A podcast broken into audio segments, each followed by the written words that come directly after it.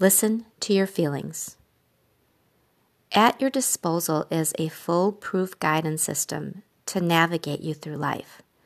This system, which consists solely of your own feelings, lets you know whether you're off track and headed toward unhappiness and conflict, or on track and headed toward peace of mind. When you're not caught up in your thinking and taking things too seriously, your feelings will generally be positive They'll be affirming that you're using your thinking to your advantage and no mental adjustments need to be made.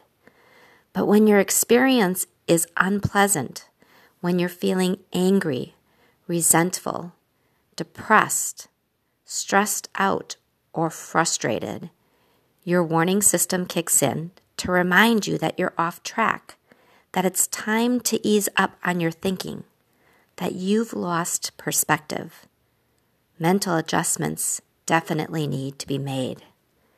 You can think of your negative feelings in the same way you think of the warning lights on your car. When flashing, they let you know it's time to ease up. Now, contrary to popular belief, negative feelings don't need to be studied and analyzed. When you analyze your negative feelings, you usually end up with more negative feelings, or at least I do the next time you're feeling bad, rather than getting stuck in analysis paralysis, wondering why you feel the way that you do, see if you can use your feelings to guide you back towards serenity. Now, don't pretend the feelings, the negative feelings, don't exist. Try to recognize the reason you're feeling sad, angry, stressed out, or whatever it is that you're taking life too seriously about.